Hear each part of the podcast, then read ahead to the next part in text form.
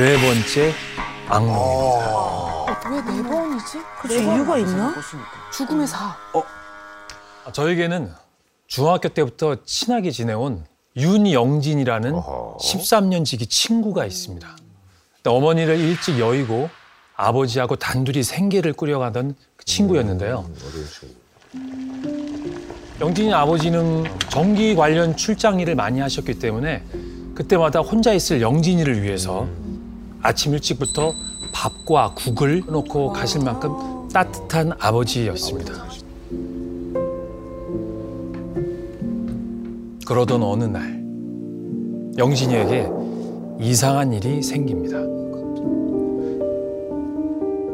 주말에도 항상 연락할 정도로 가까웠던 영진이가 갑자기 연락이 두절되더니 심지어 학교까지 결석을 하는 겁니다. 걱정 되지 그럼. 왜 그러지?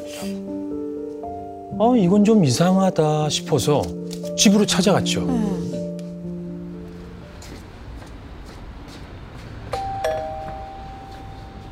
윤영진!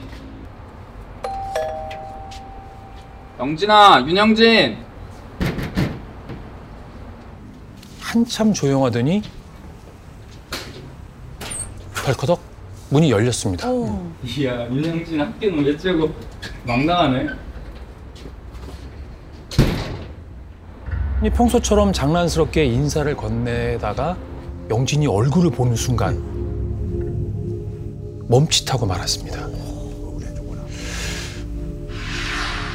고작 며칠 사이에 무슨 일이 있었는지 몰라보게 말라서는 이건 무슨 일이 있구나 싶은 거예요. 그때 영진이가 제 팔을 갑자기 붙잡고 아파트 밖으로 끌고 나가기 시작했어요.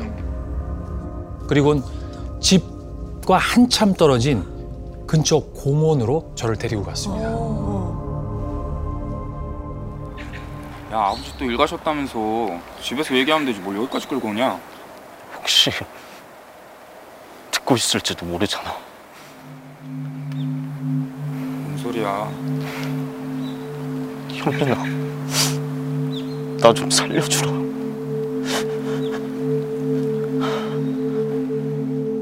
어리둥절 쳐다보는 저에게 영진이가 조심스럽게 꺼낸 이야기는 이랬습니다.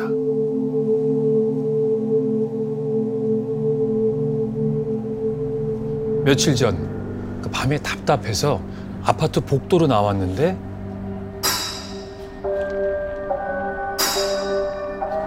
아파트 앞 가로등 아래서 허리가 정말 이렇게 기역자로 굽은 까만 형체가 손에 무언가를 들고 가로등 기둥을 깡깡 치면서 앞을 멍하니 쳐다보고 있는 거예요. 어르신인데 뭐지? 그 모습을 본 영진이가 아니 웬 할머니가 야밤에 운동을 하시나? 뭐 이렇게 생각을 했죠. 근데 그러던 그때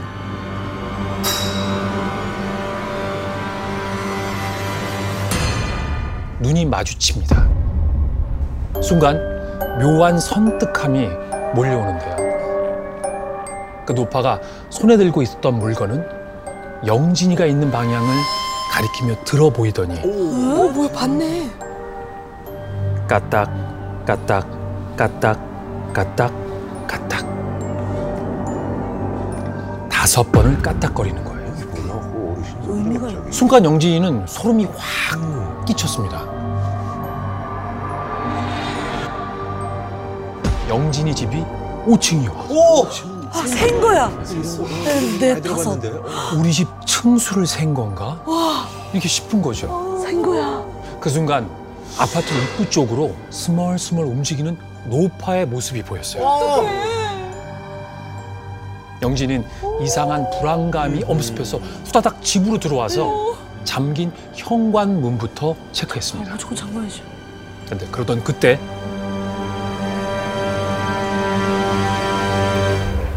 야, 그래서 어떻게 됐는데? 찾아왔어? 그게 꿈이었어. 아, 이게 장난하냐? 아, 뭔 개꿈 꾼 거 가지고 쫄아서 그래. 그런데도 영진이는 새파랗게 지는 입술을 잘근잘근 씹으면서 극도로 불안 증세를 보였죠. 방금 말한 건 첫 번째로 꿨던 꿈이야. 영진이의 꿈은 그렇게 또 시작됐습니다. 영진이가 집 앞에 우유 주머니에서 우유를 꺼내다가 엘리베이터 멈추는 소리가 났는데 그 소리가 들려서 무심코 쳐다봤더니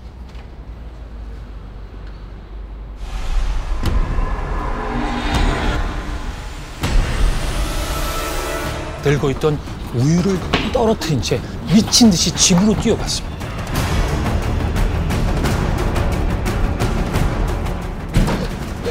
들어가서 문을 잠그고 그리고 현관문을 등지고 주저앉아서 두려움에 바들바들 떨다가 깨어나게 됐죠. 저는 그때까지만 해도 무서운 이야기 듣는 것 마냥 너무 흥미로운 거예요. 왜?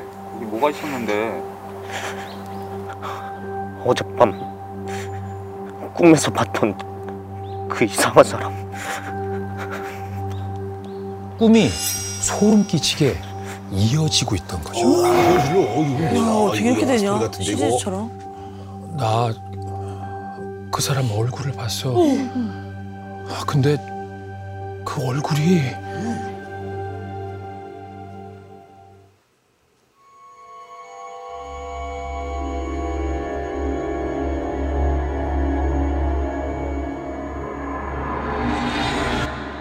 검은 형체의 모습은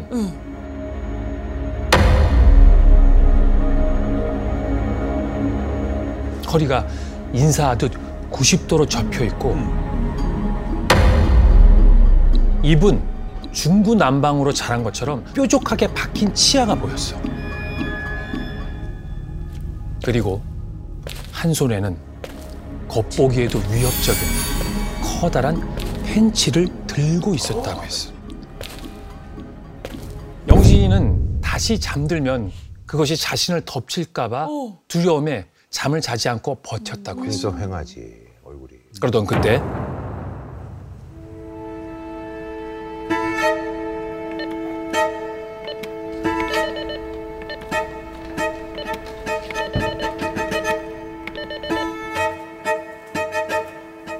아빠?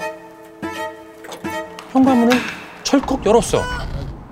그러자 새까맣고 자글자글한 손이 현관문을 턱 하고 잡는 거야. 기겁한 영진이는 문을 힘껏 잡아당겼지만 결국 활짝 문이 열리고 말았어. 어젯밤 꿈에서 봤던 그 흉측한 노파였어.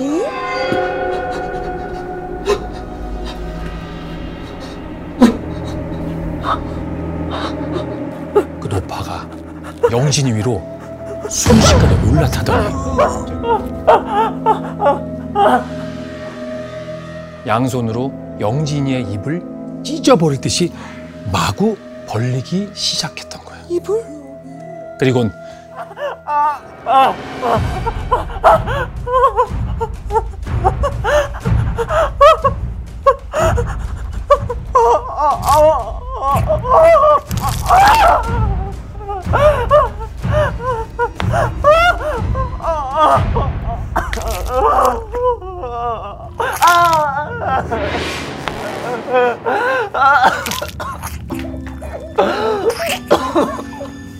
그렇게 노파는 영진이의 어금니를 모조리 뽑아버립니다.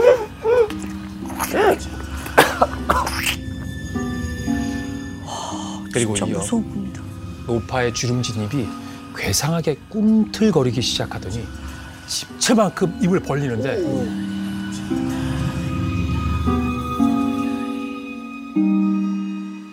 입속엔 수십 개의 들쭉날쭉한 이가 빼곡히 박혀 있었던 겁니다. 입 안에? 끔찍한 광경은 그게 끝이 아니었습니다. 그 노파가 영진이의 어금니를 자신의 잇몸 속에 뭉겨놓기 시작하더니 그리곤 만족한 듯이 손뼉을 치면서 입이 찢어져라 깔깔 웃어. 너무 기괴하다. 그걸 끝으로 영진이는 자리에서 기절을 했고 자면서 일어나 보니 침대 위였어요. 또 잠이 들어요? 무서운 꿈을 꿨네. 꿈이야 손시야 이거. 뭐. 영진이는 두려움에 온몸을 이불로 감싸고 덜덜 떨어야 했습니다. 그렇게 뜬 눈으로 하루를 꼬박 세우고 미친 듯이 쏟아지는 잠과 싸우고 있을 무렵 그때 제가 집으로 찾아갔던 거죠. 세 번 연속 끔찍한 꿈을 꾼 영진이의 상태는 상당히 심각해 보였어요. 현민아, 네가 빠지는 꿈은 흉몽이라는데 내가 대체 왜 이런 꿈을 꾸는지 모르겠다. 나 어떡하냐? 나 진짜 미칠 것 같아. 아, 야, 아니야. 그런 거 다 미신이잖아. 그냥 꿈이잖아, 어?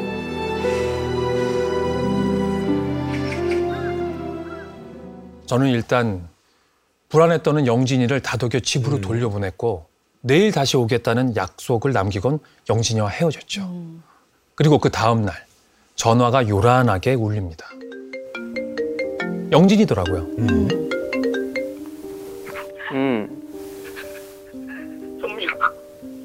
현민아. 야, 왜 그래? 우리 아빠가. 영진이의 전화를 받은 전 한동안 아무 말도 할 수가 없었습니다. 왜 그래? 무슨 일이 있나 봐. 영진이 아버지께서 작업 중 불의의 사고로 돌아가셨다는 겁니다. 다친 것도 아니고. 장례식장에 찾아갔더니 휑한 빈소에 홀로 멍하니 앉아있는 영진이가 보였어요.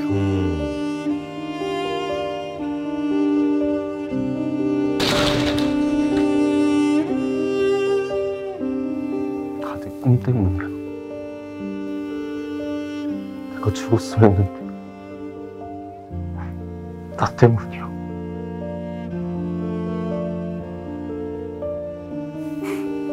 제가 할 수 있는 거라곤 그저 묵묵히 영진이 옆을 지켜주는 것뿐이었죠. 자정이 넘어 모두가 잠든 시간, 귓가에서 자꾸 끙끙거리는 소리가 들려서 슬며시 눈을 떴어요.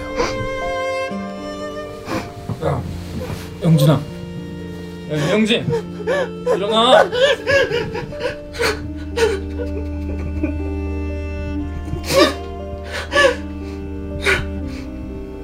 또. 꿈을 꿨어. 끝난 줄 알았던 그 소름 끼치는 악몽이 다시 시작된 거였습니다. 장례식장 앞에서 전날밤 꿈에서 본 그 괴물이 펜치로 가로등 기둥을 미친 듯이 치고 있던 겁니다. 왜 그러는 거야?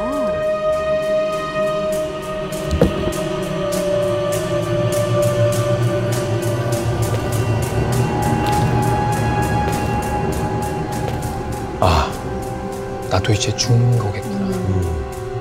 아버지의 죽음으로 삶의 의지가 꺾여버린 영진이는 도망갈 의지조차 고갈된 상태였어요. 그 괴물은 전처럼 영진이의 입을 미친 듯이 벌리기 시작했어요.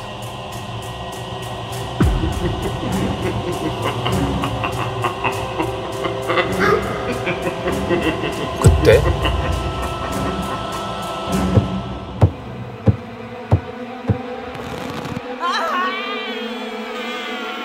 그 순간 바닥에 누워있던 영진이의 시야에서 보인 건 바로 익숙한 낡은 작업화 한 켤레.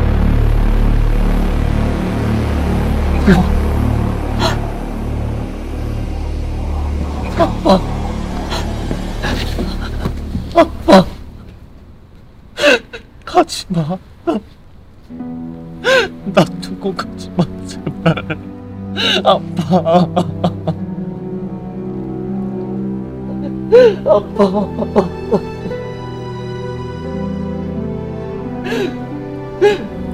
괜찮아.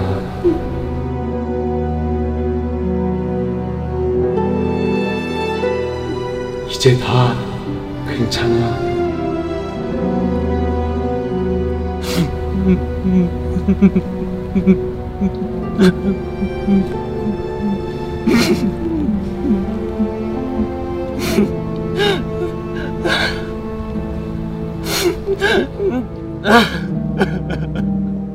아버지는 그 한마디를 끝으로 그 괴물을 끌고 천천히 사라지셨답니다.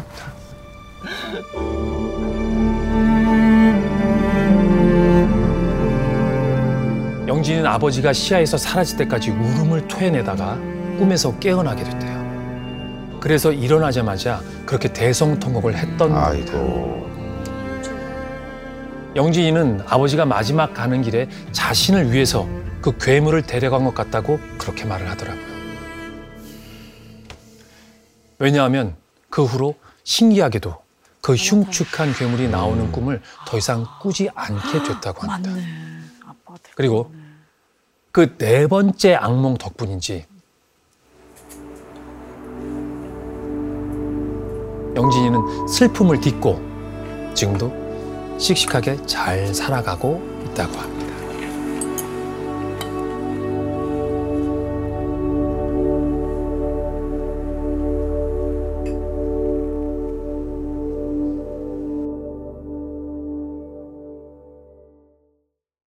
더 많은 이야기는 목요일 밤 MBC 심야 괴담회에서 들을 수 있습니다.